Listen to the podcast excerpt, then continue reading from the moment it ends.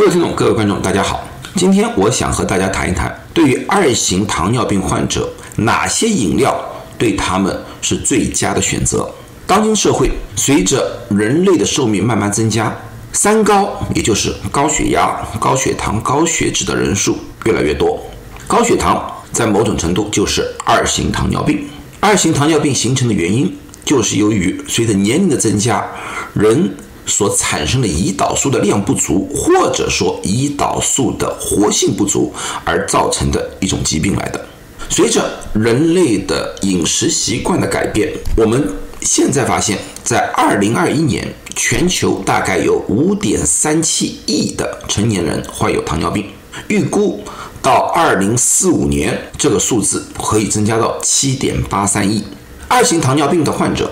不但是血糖会高，同时它还可以引发其他各种疾病，特别是心血管疾病，也可以造成过早的死亡。现在对于二型糖尿病的治疗，最主要是两种，一种是药物治疗，口服药物或者打胰岛素；另外一种就是生活习惯的改变，包括饮食的改变，还有就是运动。但是这么长时间以来，对于到底应该怎么样喝饮料来改善糖尿病患者？这个永远是每一个医护工作者自己的判断。大部分人知道，就是尽量不要喝含糖的饮料，尽量少用糖类。但是对于一些比较模糊的概念的饮料，比如说用代糖，就是说一些化合物，它有。糖的甜味儿，但是它不是普通的糖。喝牛奶、喝咖啡、喝茶这些，到底对于二型糖尿病是有帮助还是有害处？过去已经有很多小型的研究，这些研究有些时候得出来的结果，由于选择的人群不一样，研究的方式不一样，它的数据可能互相之间有些冲突。至今为止，还没有一个。型的长期的研究报告供我们参考。这个情况在最近被改变了。在两天之前，也就是在四月十九号，二零二三年，在英国医学杂志上面，英国医学杂志是世界上有名的医学杂志当中的一个。在这里面，美国的一些医学家们，他们发布了一篇文章。这篇文章就是讨论饮料。与二型糖尿病之间的关系，这是一个前瞻性的队列性的研究。它参与者一共有一万五千四百八十六位，他们的这些人基本上都是医护工作者，男性、女性都有，而且都是患了二型糖尿病。这篇研究最引人注目的就是它的研究的时间跨度，它的时间是从一九八零年到二零一八年。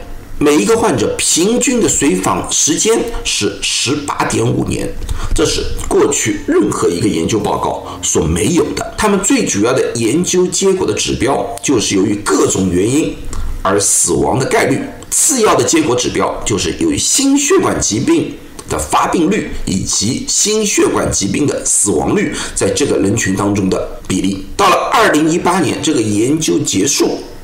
一共记录了三千四百四十七名，也就是百分之二十二点三的参与者出现了心血管的疾病，一千六百三十八名，也就是百分之四十九点三的人死亡。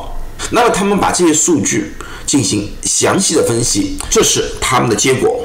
三张表，一张是死亡率，各种各样不同原因的死亡率，心血管疾病的发病率，心血管疾病的死亡率。饮料八种，加糖的就普通的甜的饮料，第二种是代糖饮料，第三种是果汁，然后是咖啡、茶、水、低脂牛奶和全脂牛奶。这幅图是这样看的：如果在中线，也就是在一这个位置上，那么。这个人群的发病率和普通人群基本上没有什么区别，但是在这条线的右手边，也就是在这个区域，那么说明发病率增加；如果在左手边，发病率减少。那么我们要看到，从死亡率来看的话，加糖饮料和全脂牛奶都造成了二型糖尿病患者死亡率增加，代糖饮料和果汁基本上没有什么差异。但是喝咖啡、茶水和低脂牛奶都有降低死亡率的可能性。但这是和普通的人群没有二型糖尿病的正常生活的人群的一种对比。从心血管疾病来说的话，基本上也差不多，也是加糖饮料和全脂牛奶而造成了心血管疾病发病率增加。心血管疾病造成的死亡，同样也是加糖饮料和全脂牛奶。所以说，这个研究最后的总结是：二型糖尿病患者饮用含糖的饮料，可以让死亡几率的风险增加百分之二十，心血管疾病的风险增加百分之二十五。也就是说，二型糖尿病最佳的饮料选择应该是咖啡、茶水和低脂牛奶。当然，这类研究也有它的局限性。现代医学的任何研究都会有一定的局限性，毕竟是一个研究。它的局限性在一九八零年到二零一八年之间，他们研究的对象最主要是医护人员。这时候的医护人员的大比例是白人，特别是在一九八零年左右。这次调查是一个问卷调查，并不是一个双盲测试，这些都有可能和大众之间有一些差异。同时，最大的他们认为的局限性就是没有加入其他一些风险，比如说吸烟、喝酒。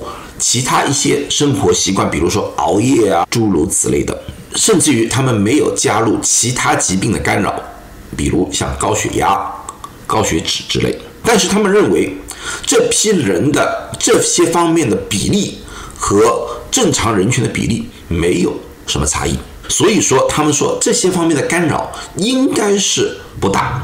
但是不管怎么样，他们还是提出来，这个是他们研究的一些局限。通过这个研究，我们大家现在应该也知道，对于二型糖尿病，最佳的饮料就是咖啡、茶和水，也可以适当的使用低脂牛奶，也可以用一些代糖饮料和果汁，但是应该尽量避免加糖饮料，还有的就是全脂牛奶。好，那么。今天这个讲座，希望对于二型糖尿病患者以及家属有所帮助。祝大家都健康，谢谢大家。